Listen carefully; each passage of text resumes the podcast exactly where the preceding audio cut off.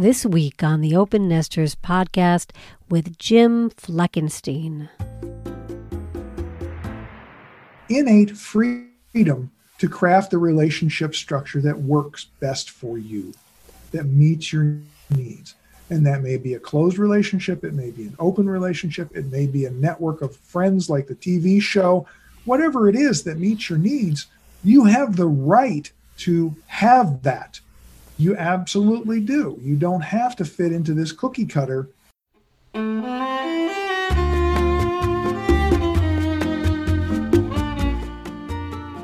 Welcome to the Open Nesters podcast. I'm Tessa. And I'm Amir, and we are the Open Nesters rather than Empty Nesters. How will you write Act 3 of your life? Together with wise guest experts, individuals, and partners just like you, we will go on a journey and discover how rich this stage of life, Act 3, can be. Having space for yourself and having space for your partner and encouraging that. What's the best way to prepare yourself for opening a new door? It's to pause. This woman came down with two guys and she introduced them as her husband and her boyfriend. This is what I want. Life keeps on living. Step into that.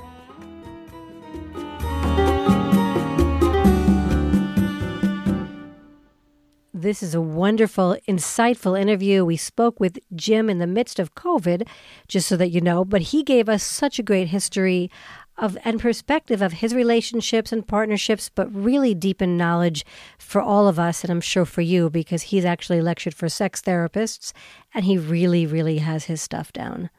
And I believe that the audience will benefit tremendously from this interview, as well as Jim' very precise definition of relationship, including how kink fits into all of this. So let's hear it from Jim. Welcome, Jim, to the Open Nesters podcast. I'm so happy that you are joining us today. It, has been a busy, busy, day for me, and I'm so, and I don't mean to do anything but ex, but it, be excited, which I am, to to just have all of what you want to give us today, and all of our audience in the most genuine way you can. So, welcome. Welcome. Thank you, thank you. I really appreciate the opportunity to be here. I hope you have a big bucket. we're going yeah. Try to fill it as much as we can. So, okay. Wonderful. So tell us a little bit about your your personal prof- professional background, and so that our audience knows why you're on our podcast. Sure, I I am a relationship educator, researcher, and coach. I help people who are struggling with challenges in their relationship to find ways to do better at it and get more satisfaction and happiness and fulfillment out of their relationship. Whatever the sticking points are, I help them find ways around it, even if they don't think they can. Um, so I've been doing this work in one form or another for over 20 years. Uh, I've published uh, research in sexuality and relationship therapy. I've spoken on uh, over a dozen sexuality professional conferences. Um, I've contributed to the International Encyclopedia of Sexuality, and I have another paper that is in press right now uh, from Archives of Sexual Behavior. So, and, and the interesting thing is, you know, uh, my degree is in mass communications and political science. I am not a uh, uh, sex therapist or a uh, philosophy PhD major. Yeah. Yeah. But you've spoken for the American Association of Sexual Educators and Therapists, AASECT. You've spoken for them. You've actually done yes. their conferences, so that's so interesting. Yes, I've done AASECT eight times, mm-hmm. and also the Society for Sex Therapy and Research, uh, the Society for uh, Scientific Study of Sexuality you know, I just had the good fortune. I networked with some really, really smart people who are really deep in this field, and I've learned and taught myself a great deal. And uh, and so now I want to share that knowledge that I've gained so so painfully over the decades with uh, many people. And that's one of the reasons why I wrote my book, which we'll talk about a little bit later. But it's called Love That Works: 38 Awesome Hacks for Amazing Relationships. Right. Thank you. Perfect for us to introduce you that way. So you're also an open nester, and you went through it, had a 25 year long term marriage. That you're mm-hmm. now in a different lifestyle that maybe you want to just talk about personally. Yeah, I I was uh, a very button down, straight arrow, uh, mainstream America kind of guy. Uh, married very young. I was 20 and a and a third years old when I got married. um, and uh, and was married for 25 years. And kind of uh, you know things things changed, and and we grew in different directions. And our son was grown at that point, off to college. So you know, classic empty nesters. But because we started so young, we were probably eight to 10 years younger than your typical empty nester. Right. But you know, we we discovered that uh, you know things had changed enough for us that perhaps other avenues beckoned, and so we had a very amicable divorce, and and I moved on into other other things. And one of the other things I discovered after after getting out of my marriage was that monogamy was no longer didn't hold any charm for me anymore. That I discovered and, and moved in certain circles with people who were consensually non-monogamous. And I had to teach myself how to do that and what that was all about. And so that was part of what my education was, was learning how to do that and what that was all about. And uh, and I've been living successfully non-monogamously now for 20 plus years. And are you still in Right. touch with your ex? Yes, we're we have a very cordial relationship. We are always Wonderful. going to be co-parenting. Son. She lives less than a mile from me with her new husband, her, her current husband. Um, just by accident, that was his childhood home, and when his parents passed away, of the three brothers, he inherited it. Um, so, you know, it's just uh, the That's world is a small, small place. Wonderful. Yeah. And, uh, and so we stay in touch. We send each other, you know, birthday cards and Mother's and Father's Day cards and, you know, Christmas cards. And you co-parent. Um, so, and we co-parent. I mean, our son's almost 40 now, so there's not a whole lot of that. Right. But So looking at this at that- this open nester stage is interesting for us to know that this obviously brings people to crossroads. And so how if you had to start from the very basic of what you've spoken to and help therapists determine or consider of looking at at this option of consensual non-monogamy, how would you tell them to reflect to themselves first for for a human to step into that for themselves first? Well, the interesting thing is what what put me in the in the pathway of trying to teach professionals about non-monogamy was the fact that there was a tremendous amount of bias, negative bias. I had a very bad experience with a Johns Hopkins trained psychiatrist who insisted on pathologizing me and saying I was I was busy reliving adolescent fantasies and and I knew he was wrong but I couldn't prove it. And so that in part launched me on my effort to go find out what it took to prove it. And you can see part of it. Your, your listeners can't see it, but you can. Um, this is part of what I had to learn. And so my first Lots of books behind you. to- Right. lots of books. My first step was to take what I had learned and take it to the professionals and say, guys, you have to stop pathologizing people for this. This is a valid lifestyle choice for a lot of people. They thrive with it, they do well with it, and you need to open your hearts and open your heads and adopt a more balanced attitude toward it. And so my first thing was to kind of teach the therapists and counselors and educators to accept this as a valid choice for some, not for everyone. But I have a sneak gut suspicion that it's for a lot more people than you would first think. Uh, but nevertheless, it's not for everyone. There's a hardcore of people for whom it is absolutely not the appropriate thing. They don't have the skill set and they don't want to acquire the skill set. Okay, that's fine. Cool. And, and it's interesting that they can be fluid and go in and out of that. What I think Esther Perel talks about monogamy and non-monogamy. So we don't have to put as many labels on only being one thing. If I understand that correctly. exactly you you know you you respond i mean every relationship is a new relationship and esther's really uh, really uh, very brilliant person and one of the things that she talks about is that you know all right say for example you have an infidelity situation uh, and so it's like all right you're gonna you're gonna have another marriage it's a, it's a new marriage after this do you want to have that second marriage now with the same person um, or even as other major life transitions. Are you going to have a second or third or fourth marriage with that same person who has changed? You have changed, they have changed, your life circumstances have changed. The things that were appropriate to you when you were 18 or 20 or 24 and got married for life and till death do us Not part relevant. Yeah. might not fit so well at 35 or 45 or 65.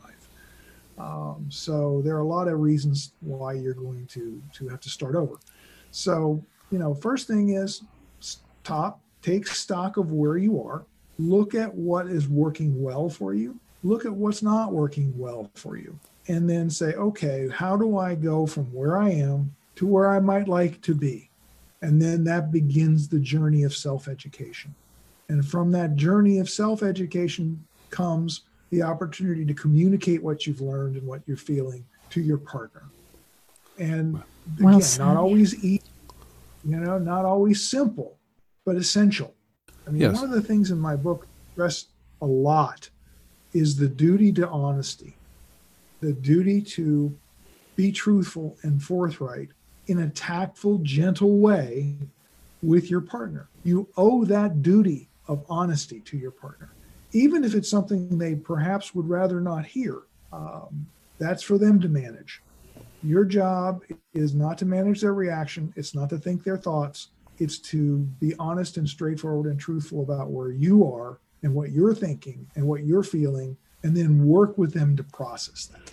And that doesn't mean if somebody thinks, you know, they want to do somebody, it's it becomes a very sexual aggressive act that they have to tell everyone, I just want to do her, I want to do her. Like, you know what I mean? Sometimes people can exaggerate that particular thing you're saying. And I just want to hone in on what we need to talk about is our feelings about what we want to do for ourselves, how we want to feel, how we want to create the lives we want by asking for our emotional and sexual needs.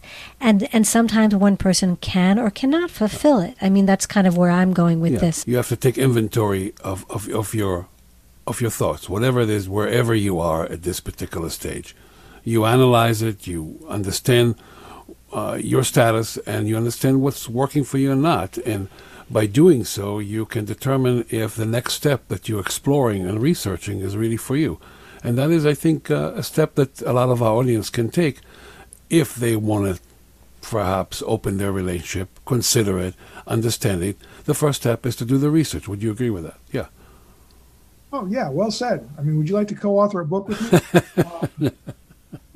No, but exactly. I- actually, I just repeated what you said and just summarized it in a different way. But yeah. No, but it did excellent. You know, whether it's opening your relationship, which is obviously a biggie for a lot of people, or whether it's downsizing to a smaller home, or whether it's moving to a new location, or whether it's starting a second or third career, any of those things require that same fundamental stop.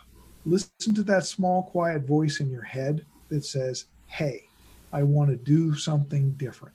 I want to be something different. I want the next act of my life to be different in some way. What does that look like? What does that feel like? Step into that.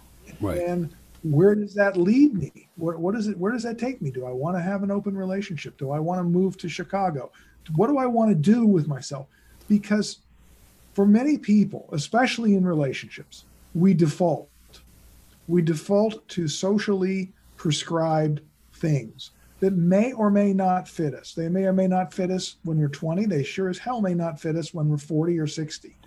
And yet we default. Why? Because we don't know anything else. What other way is there Yeah. to be right. than It's our, this? it's This our is upbringing. Yeah. It's Yeah, our from upbringing. It's our environment. It's our social uh, Religion, religion, spheres, everything that is makes you sense who of you are. security. Exactly. And, and the bad news is, you know, here- here, spoiler alert, what we think of as this immutable set of relationship rules around marriage and 2.5 children and a white picket fence is probably no more than 70 years old in the United Right. States. It, what we think of as the the nuclear family, the the marriage and kids and, and white picket fence, the the norm Yeah. that we think of is actually nothing more than a post World War II uh, phenomenon. It is part of an effort by Madison Avenue and a lot of other influential folks to maximize consumerism by creating Levittown and all these nuclear families that needed more washers and dryers and cars and kitchen appliances. Is there a new? Is there a new? For, is there a new norm? Is there a new standard think- that replaces that? I think we are seeing more self actualization. It is a generational effect. I'm a baby boomer, you're baby boomers, your audience is largely composed of baby boomers. So we were shaped by that 50s and 60s mindset, that post World War II mindset. By definition, our parents were World War II veterans and, and of that era. But their parents, you know, people who were growing, who were grown adults in the 20s and during the Great Depression, there was a very, very different notion of what marriage and family looked like in the Great Depression and the era that immediately followed up to up through World War II. We had multi generational families living together. We had a lot of different things, much larger families, cousins and uncles and aunts living together with the family. Uh, it looked very different so we could depend we could depend on one another as far as our needs and then and and then all of a sudden we've isolated and i mean talk about now during covid and during and how this world of technology which obviously has its benefits has now insulated us and isolated us and we don't have the, and we've spread out as far as this suburban crawl, sprawl, whatever they call it. And here we don't have right. little communities that hold each other and can love each other in different ways, regardless of the sexuality. So I think what right. you're what you're hel- helping us understand is, and that people don't always like to look at, is that yes, this industrial revolution changed everything. One of the one of the most wonderful books I've ever read is Sex at Dawn, to look at the whole history of our of our sexuality, but not just sexuality, but our, our how we actually it is a lot about sexuality, but I'm I'm jumping ahead. That the love part first, taking care of emotional needs, and then looking back and knowing that this is a recent phenomena. Both of these things, depending on only one another, thinking we can be everything for each other. Right. How is that possible? Yes. So, so it, you know the the difference is to be able to, to to reach out and grasp for yourself the innate freedom to craft the relationship structure that works best for you, that meets your needs. And that may be a closed relationship, it may be an open relationship, it may be a network of friends like the TV show, whatever it is that meets your needs, you have the right to have that.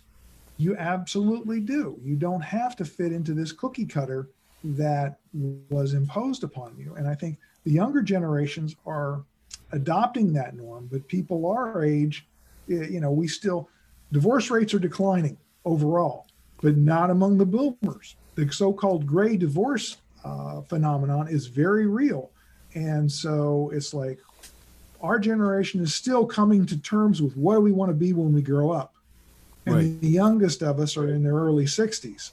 Um, so, mm-hmm. you know, we're, we're, we're, getting there. Yeah. But it's a, but you have a right to that. You have a right to be happy by God. And I mean, not in the sense that the world owes you happiness. You know, the, the Constitution promises you the freedom to pursue it. Right. But you have to take that freedom to pursue it and pursue it. And not be lazy it. about it. Yeah. Mm-hmm. And so so now yeah, so so now take me through the process that you went through. You got separated. You now uh, you, have been an, an open nester or slash empty nester uh, for a while. Th- take me through the process for you to go from being an open nester to the fact that you realize that uh, monogamy is not for you. You've done the research, obviously. So take me through that process, if you don't mind, to where yeah, you are I, today. I, sure. I got involved, you know, when, when it was okay to do so. I got involved with a woman on the internet, yay, internet, uh, who lived on the opposite coast and she was a bit of a free spirit. She had just left a, an abusive marriage of her own. Her husband literally tried to kill her. The only thing that stopped him was her her dog, a big wolf, half wolf dog, who put him down and kept him from harming her. But she moved from Phoenix to Oregon and began a new life for herself. And we connected on the internet. And so I was talking to her and I said, Well, you know, you know, you sound interesting. Let's talk. So we talked and talked and we grew close. And she says, I want to under, make you understand, Jim, I am not ready for an exclusive relationship. And I said, What? You know, and she said, No, I'm not. Uh, you know, just came out of a relationship, not ready for an exclusive relationship. I care about you. Uh, I think I would like to maybe be with you, but I'm not going to be exclusive to you. And so you have to be at peace with that. And you, I was gobsmacked. You were shocked. Yeah, Sure, because it's like I Brooke. don't know if I can do that, but okay. Yeah. Let me see what I can do. Um, Broke so all your paradigms. Yeah. that that I started doing the research, and I discovered that there was a word for this. It was called polyamory. It was a word she didn't even know, and uh, and and there were books about it, and there were chat rooms about it, and an organization that supports. So wow, this is awesome. Let me go. Let me go learn this stuff. And so I went into the chat room for the Loving More organization, which is a national polyamory organization, and met in that chat room. One of the doyens of that chat room is a person who is my current life partner. But, you know, she was just helping me learn way back then. And uh, ultimately, you know, I, I tried to share what I knew, what I had learned with this woman from Oregon, and, and she was receptive to the idea. But, you know, a bi-coastal relationship and all the, the struggle associated with that, it ultimately didn't work out. Again, we're still friends. We're still Facebook friends. Um, but it was like, wow, this this just kind of opened my eyes. Yeah. And so, So, the deeper I dug and the more research I did, the the more it seemed to fit me. Right. And you and you and made your decision based on the research, based on understanding, based on speaking to people, and you figured out that it's good for you. Yeah. And I mean, you know, I could have always backed away, you know, if I tried Sure. it and it didn't work for me. Right. You know, if I if I couldn't manage it, but I tried it and I could manage it.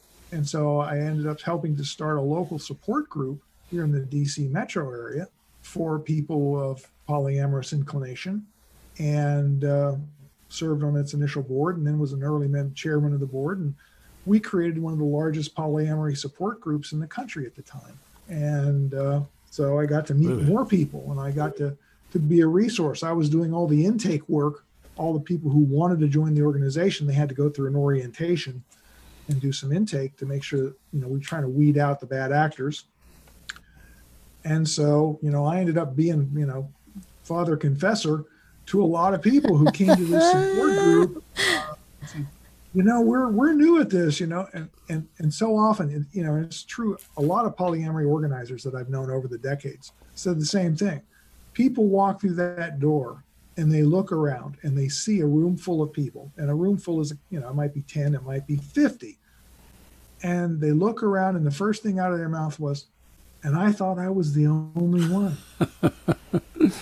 You Right. know, they look around that room and and they step out of that isolation that we were talking about and realize that they're not freaks of nature that there are other people that share their views and share their desires and and want to pursue this and that changes the paradigm for them and it certainly Right. did for me and and so i just kept going deeper and broader both you know learning more about it and how to do it right and how to do it well and helping people along the way. And you know like i said started talking to professional groups. It was like four years after i started that group i i, I ended up getting invited to co-present it at the first AASECT meeting i went to.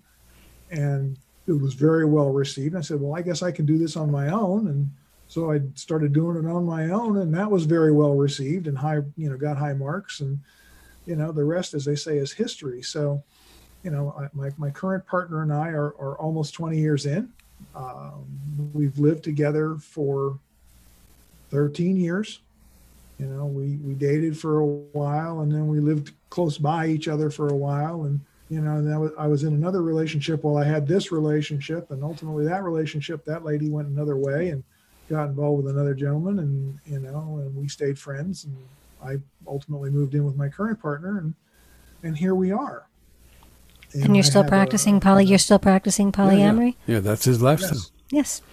So, I mean, you don't, you don't have to get into details if you don't want to about your partners, but um, so I so that's so. Let, us talk about your expertise, like the love that works, and your and your book, and get a little bit of information on that, so that if even someone wants to go through these hacks or exercises, and they're not necess- they don't think that that's even their lifestyle, or they don't never heard of it, so they're just thinking, oh, what? How does how can love work in a new way at this stage of life? So, love that works. sure love that The- works the- 38 awesome hack for Yeah, go amazing relation Yeah, I, I, I was just wanting to, to know. We talked about it uh, briefly on the phone too, but there is a difference between ethical non-monogamy and consensual non-monogamy. Is it two separate things? It is or it's the same thing, just just It's, it's one side of the same coin. one side of the same Um, coin. Yeah, I mean, to, in order for non-monogamy to be truly consensual, obviously you must practice ethics. You must do ethics, and we can agree on what ethics are. It is honesty. It is not deception. It is not exploitation. It is it is doing things in a mindful, tactful, kind-hearted way.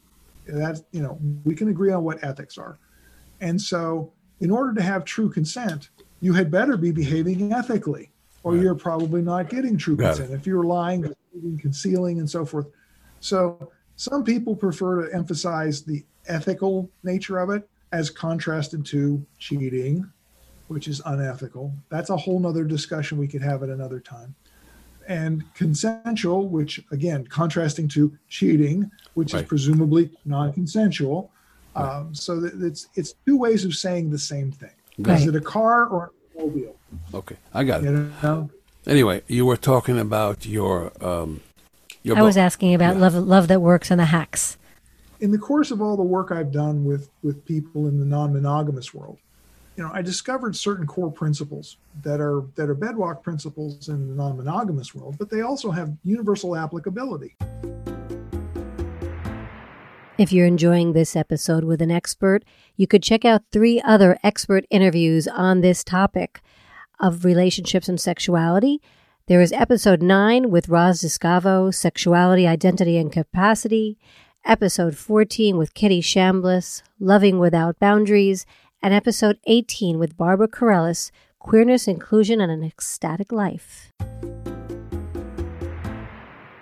I kind of distilled that into a a way of treating relationships, which I call affirmative intimacy. And there are four pillars of affirmative intimacy. The first is safe space. It's creating an environment where you can actually have the difficult conversations about whatever it is you need to talk about. And, and there's a process for doing that. The second is structured dialogue. And that's borrowed from a very, very smart guy, uh, Harville Hendrix, eh, but with my adaptations and additions from another bunch of other smart people. And it's how to have a conversation. Once you've once you've set the stage for the conversation, it's how to have that conversation effectively. Okay, and and I and I know you folks have worked with or know uh, Tammy Nelson, another friend of mine, who is an Imago therapist, and that's Harville Hendrix's approach is the Imago. Okay, uh, I don't hold with everything Hendrix teaches by a long shot, but his communications methodology is cool. So I've adapted that, and that's the second pillar. The third pillar is mindful reason, and that's bringing mindfulness and your conscious mind to bear on what it is you're now conversing about so that you can process what it is that you're conversing about in an intelligent, non volatile way, being mindful and so forth. And that's based on the teachings of Albert Ellis, the founder of cognitive behavioral therapy. He called it rational emotive behavioral therapy. He and Aaron Beck co created it. And I corresponded with Ellis before he passed away. Brilliant guy, uh, uh, egotistical as hell, uh, loved to use swear words, uh, even in his, his books, but he was also non monogamous, as I found out subsequently. Um, but his his uh, cognitive behavioral therapy or mindful mindful I have adapted it into mindful reason. And then the last piece of it is differentiation of self. That was driven by Murray Bowen at, uh, at Georgetown University, a psychiatrist, and who developed family systems therapy. Every marriage and family therapist out there cut his teeth on Murray Bow- Bowen's family systems therapy. And Dr. David Schnarch, who recently passed away, uh, took Bowen's family systems therapy and distilled it into couples therapy and tried to bridge the gap between couples marriage and family therapy and sex therapy. Another brilliant brilliant man. Took his insights and worked through that into my approach the fourth pillar called differentiation of self. So you've set the stage for the conversation. You use the right practices to have the conversation you use the right mental discipline to process the conversation and the outcome of that is increased differentiation of self which gives you the freedom to act in whatever way makes sense. Those are the four pillars of affirmative intimacy. And where's the, The biggest book- struggle? Where's the big? I mean, so so so if those are the pillars, where do you feel like you have where's the biggest learning curve for most people that maybe you learn from non-monogamy but somebody that wants to start approaching it certainly get the book i mean which we, we're i think that it's helpful for anyone to look at that so um, but where would you say to start Well, I mean, there's no magic. You need all four. Right. The table, a four-legged table with three legs doesn't work Right. very well. Four-legged table with two legs doesn't work at all. And there's a reason why they're they're they were created in that order. But you can you can pick and choose because again, you got to meet people where they are.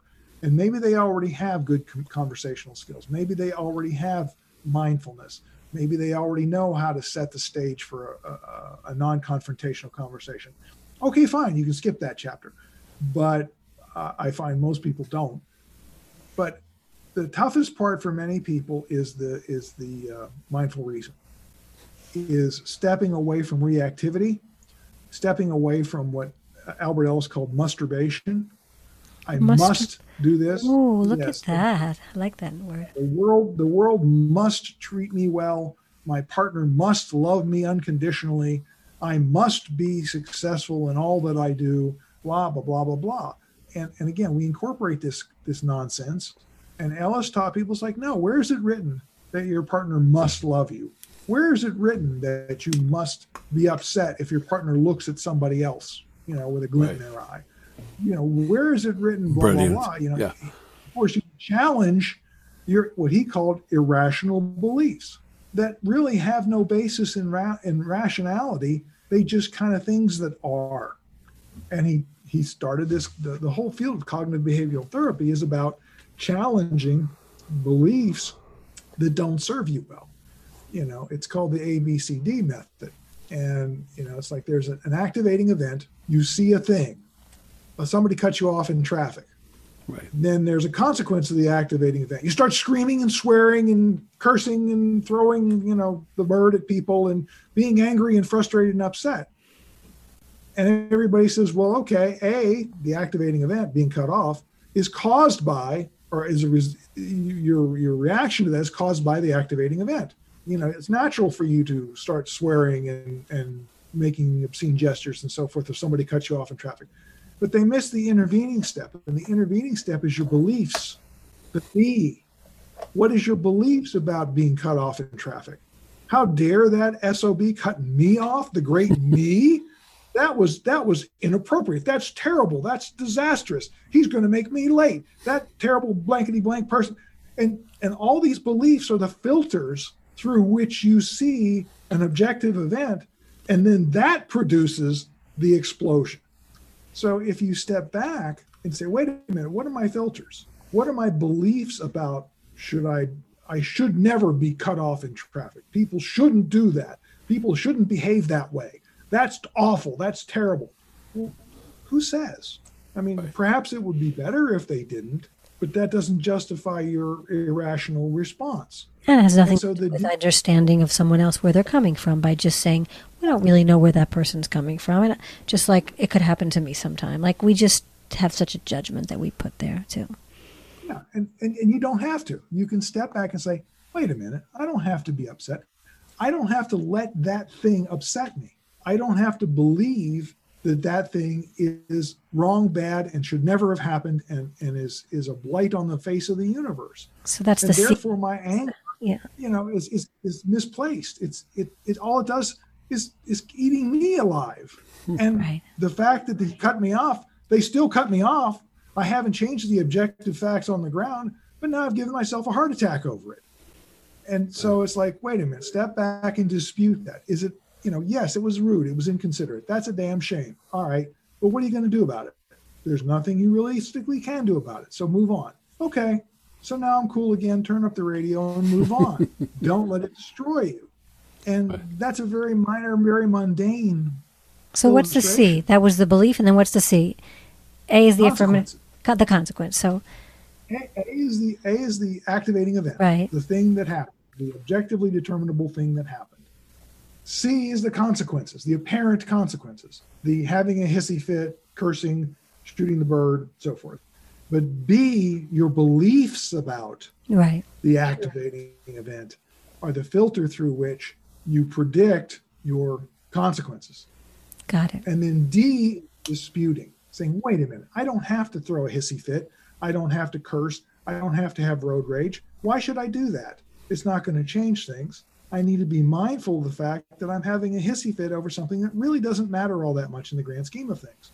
Now, if the person cuts in front of you and crashes into your front end, that escalates matters a bit. But nevertheless, being angry and, and cursing and picking a fight and doing road rage helps nothing. It doesn't help the situation. It doesn't help you. It doesn't help the other party either. You need to get a hold of yourself and get a hold of the process. And again, this is a very simple and very mundane example, but it's illustrative of the process. But people have trouble getting their heads around that. The Radio Vagabond. If you like to travel but haven't really been able to too much in recent times, let me do it for you. The ultimate destination for armchair travelers who are looking for inspiration to get out into the real world and let loose their wanderlust. So far, I've been to almost 100 countries, so I'm halfway in my quest to visit every country in the world. Join me, and maybe you'll get some inspiration for your next trip. The Radio Vagabond. Gotta keep moving. Can you please explain the difference between swinging and polyamory? Yeah, there there are three major strains of consensual non-monogamy, and then there's a number of substrains. One the one strain is the so-called open relationship, and that's usually engaged in more or less individually. It may or may not involve an emotional component. Uh, it may just be you know a friend with benefit on the sides, whatever. But it is it is still conducted consensually hey, we, we know we're going to do this. It's okay for us to do this. We're going to do this. Okay, fine. But it tends to be individualized and very compartmentalized. Then there's polyamory, where one enters into a relationship that allows for both sexual and also emotional connection outside of the original unit.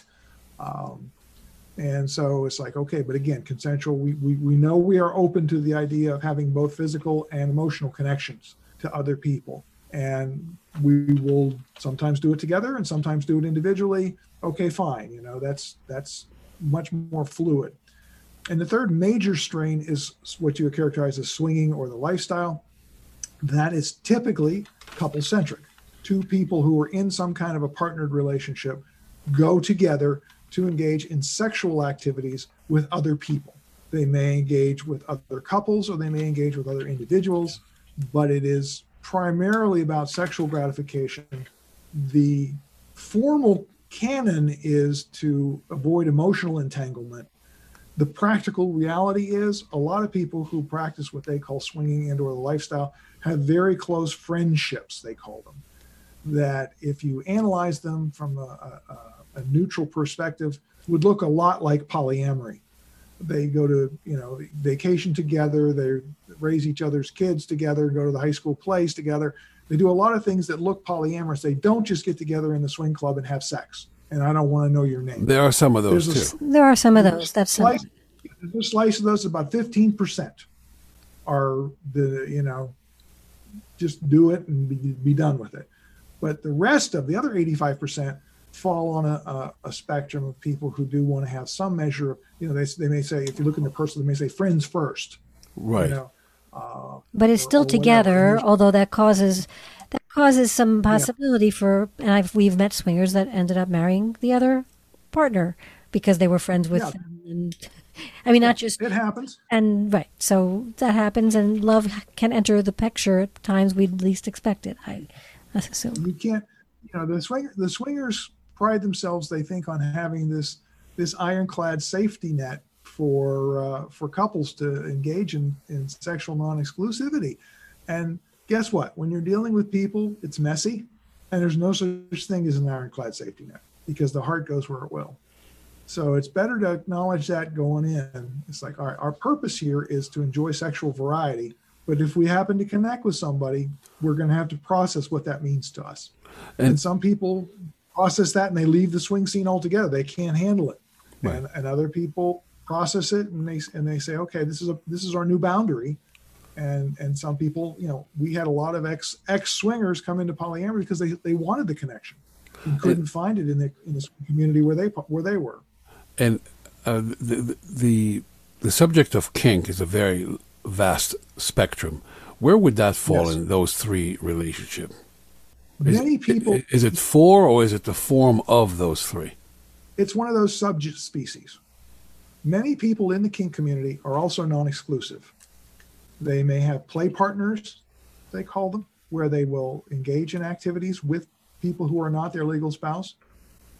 They may be emotionally monogamous and not sexually monogamous. They may be both sexually and emotionally non monogamous. They can be any of those things because kink is more about what it is you do, the practices in which you engage sexually or you know, again, we had this conversation earlier. Some people insist that kink is not sexual at all. You won't convince them otherwise because for them it's not. For them, it's about the the mental stimulation or whatever it is, and they don't perceive Mastery that as being or sexual. Right, the ma- right. No, but but again, somebody who was looking at it from a purely neutral standpoint would would probably see that there is at least some sexual overtone or sexual gratification associated with it.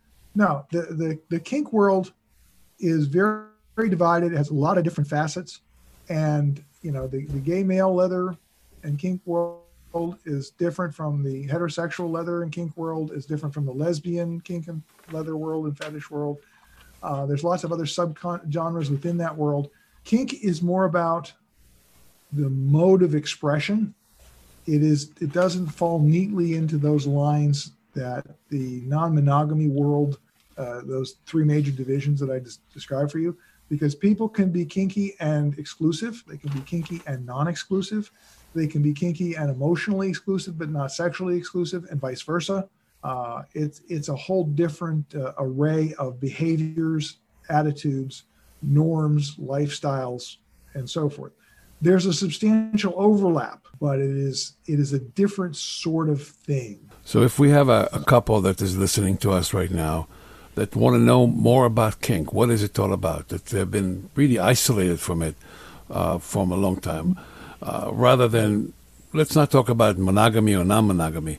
How do they explore kink or whatever that is? I mean, how, how would you suggest to a new couple to do that? Do not read Fifty Shades of Grey. it's a crock. That, that step number one, it's a crock. Uh, there are a number of, of good, good, well written books that they could read. And you know, you go to Amazon and, and look around, but there are a number of really good ones. SM 101, uh, Screw the Roses, Send Me the Thorns. Uh, there's a lot of others. Uh, screw the, the, largest. Screw the roses. Send me, the, me the thorn. thorn. Yeah. Uh-huh. Uh, you know, and so there, you know, you, you, you find any one of those and then see the also recommended stuff. Um, but there's there's some good stuff there. The largest online community is called FetLife, and you can get an anonymous profile there, and you can do what I did with Loving More all those years ago. Start talking to people, and uh, and then in many many major localities, you know, not so much out in the middle of the, the desert prairie, whatever, but in most major cities, there are multiple organizations that offer what they call munches, which are non-sexual, low low threat come and have coffee with a group of people. And again, you get the opportunity to talk to people who are actually experiencing it and, and say, hey, you know, I think I might be into this. This is what I think. How does that sound? And begin to develop that peer conversation with people who are actually doing it and learn how to do it and how to do it safely and how to do it well. Right. That community, you know, kind of has a copyright on the use of consent. I was about to say that, right exactly. They, they kind of invented that concept. One of my favorite books that I recommend highly is called Opening Up by Tristan Taormino. And the thing I love about opening up in Tristan's book, and, and I'm in there, by the way, and anonymized, suitably anonymized, but I'm in there, my relationship. But that's not why I recommend it. The, the beauty of, of opening up is that Tristan talks about transitioning into all of these different forms of open relationships. She talks about how to do the kink open relationship. She talks about how to do polyamorous open relationships. She talks about how to do swinging open relationships. She talks about how to do open open relationships, no no labels, you know, generic open relationships.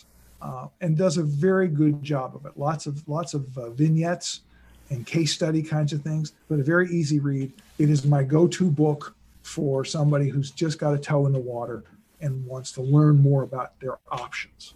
Uh, it's getting a little dated, been around for a while. You know, the other canonical book that everybody loves to recommend is The Ethical Slut. I like The Ethical Slut. I like the first edition better than I like the second edition or the third edition. The thing about The Ethical Slut is it's it's lesbian and kink centered and it's very what I call left coasty. You know, it's about the San Francisco open relationship kink lesbian sex scene of the 80s, 90s.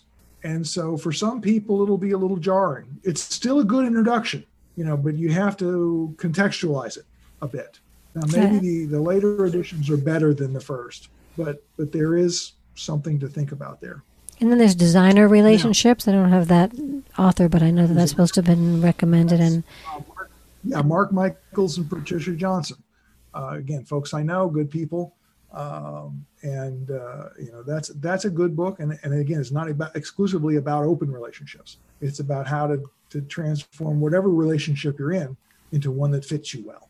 Uh, they borrowed the term from my good friend Ken Haslam, who, who, who called polyamorous relationships designer relationships, and Mark and Patricia liked so much they they titled their book after it.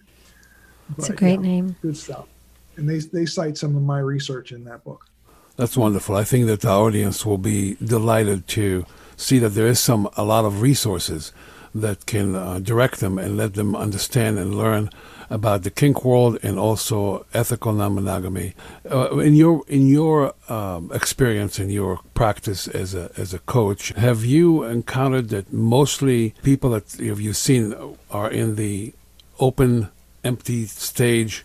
And what was the major problem that they had if you uh, had to consult to those people? Did you have a specific problem that they had that kind of reoccurred in many couples? You know, there's there's a, a short laundry list of issues that are recurrent in relationships, and they generally get worse or more salient the longer the relationship lasts. Some people tend to find ways to patch up and paper over these things. Some things go away after time. Again, for people in a certain age group, the problems with, you know, struggling over child rearing practices kind of goes away when the kids go off to college. You don't have those fights anymore. Um, but there are other things that are that are perennial. Sexuality, intimacy, perennial. Everybody argues about sex. Not enough, wrong kind, wrong person, whatever. Money. People argue about money. Another one of the ones that goes away is in laws, usually, unless they're living with you or creating a, a caregiver situation where you've got to deal with that.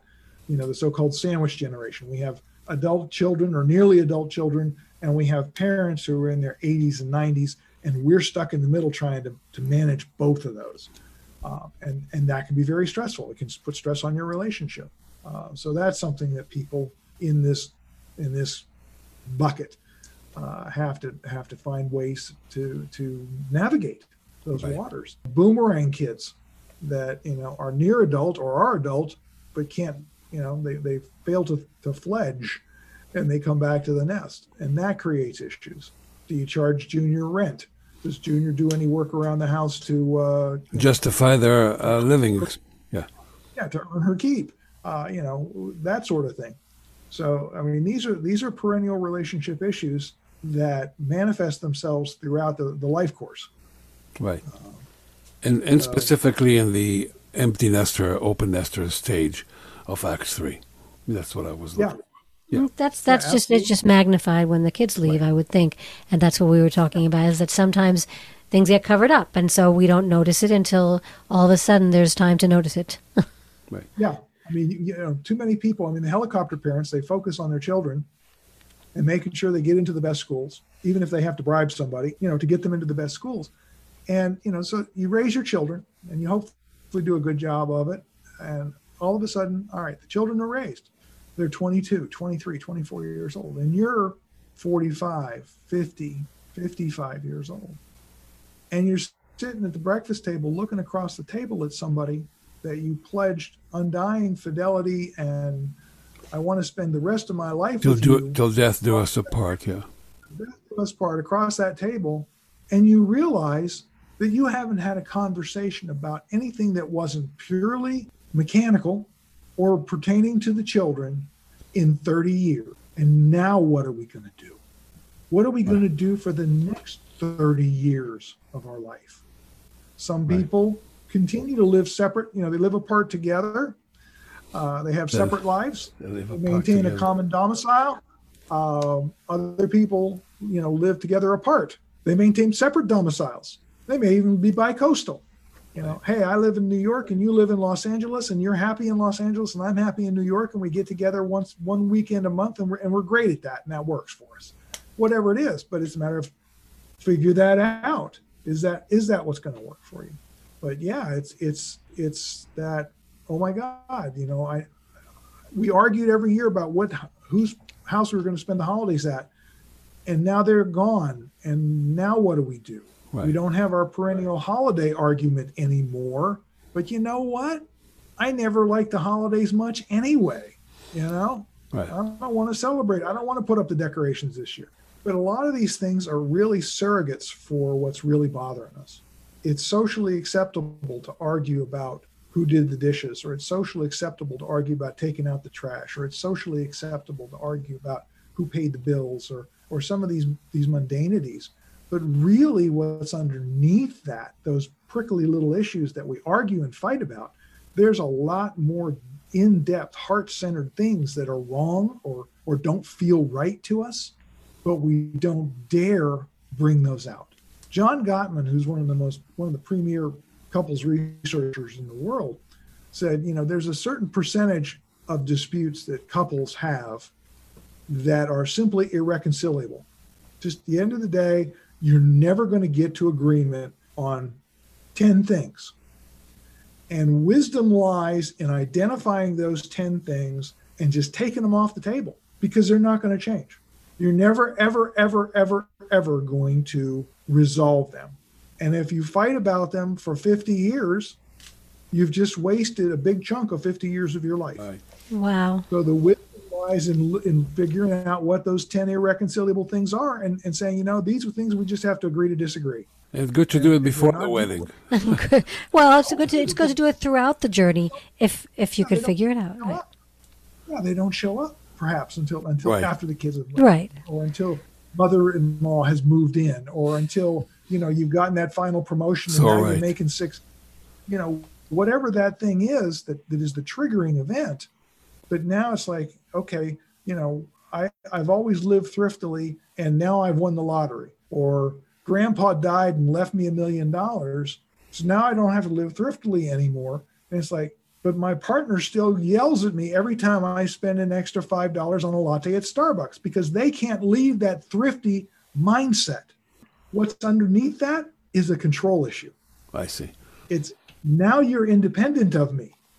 Now you can go buy that latte without having to ask me about it, without having to think about what I think about spending that money anymore. And that scares me. I think the essence of I think my the essence of this stage is that permission to allow each other that differentiation or individuality, and so you've really helped us really bring that to a to a, in so many specific ways. I really appreciate it. Really This has helped been uh, an incredible, incredible insight to our audience. I think that you have shaded uh, um, a lot of uh, ideas on relationship, how to establish it, how to start talking. Uh, the uh, affirmat- affirmation of intimacy is very important, and I'm sure we're going to love to have you again on specific subjects. Thank you so much, Jim. Really, this was such a wonderful interview, and I we so appreciate your time with us. Uh, Jim, can you just tell us how the audience can get a hold of you? My website is uh, www.affirmativeintimacy.com, all one word. AffirmativeIntimacy.com. Yeah, it'll be in our podcast notes too if they want to look it up. But affirmativeintimacy.com, but there'll be a link that we could put in there, and to your book too. Well, I was going to say, if they're interested in the book, the book has a separate uh, link. It's LTW, the book. Love that works. LTWthebook.com. That's- they can buy- LTW, the book. Dot com. They, Okay. Yep, they can get that straight from me that way, um, or they can go to Amazon and all the usual, you know, suspects and, and, and buy it there. Um, and then if if people are interested in non-monogamy and want to learn some more about it, I have some some uh, CD self-paced trainings on that that they can purchase, and my my recommended book list, which I'm going to be updating again soon because there's some new titles out that I want to also recommend and that's affirmativeintimacy.com slash non-monogamy and i'm on facebook and i don't tweet much anymore it's gotten to be a zoo but i am available on facebook it's facebook slash affirmative intimacy Affirmative intimacy. That's such a such a strong title. So thank you. I will remember that one. yeah see a theme in that um, so yeah would love, love to have uh, anybody interested you know reach out to me and uh, i can add you to my mailing list and, and give you my periodic insights and thoughts and opportunities to learn more Perfect. Fabulous. It's been a pleasure, Jim. Thank you very much for your time and your insights. Have a great evening. so happy to do it thank you same to you guys That was such an excellent reinforcement of the things we know to learn to grow in and how hard that is sometimes to make sure we communicate and don't create irrational things out of nothing and create what you must do. So I make you, I don't want you to make me masturbate. You can't tell me what to do. well, you know, we, we he has so much information to give, and that's why we spent almost an hour. That's one of our longest interviews, talking to an expert with knowledge and understanding, and he really walked the walk and talked the talk, and he understand exactly what relationship he's in and exactly what he's going toward. So, and I like the A, B, C, D activation of the event, the beliefs filter that we judge things through, the consequence, and then disputing. Hey, I don't need to be feel that way. So I like the perspective that he put on that, and especially when it's come to down to relationship. And self actualization is, is a process, and, and you being or our partners being part of that is what creates a richer life. So thank you for that amazing interview. Yeah, it's it's been a pleasure. I mean, I'm still digesting it, and I def- definitely have to go and listen to it again. But regardless of that, there are plenty of information regarding Jim's books on our website, on our resource center. And talking about our website, please visit theopennesters.com. That theopennesters, double N in the middle, and S at the end. And please take a look at our new tab for me, for Tessa, because we're offering all kinds of events and public speaking and the coaching that I've been doing. If you're interested in that, take a look at our website there and please join us. If you have any comments and want to be part of Yeah. a closed community on our Facebook group, just go to the Open Nesters and ask to join our closed community. Until next time, this is Amir, And I'm Tessa. and we will see you on the radio. Ciao.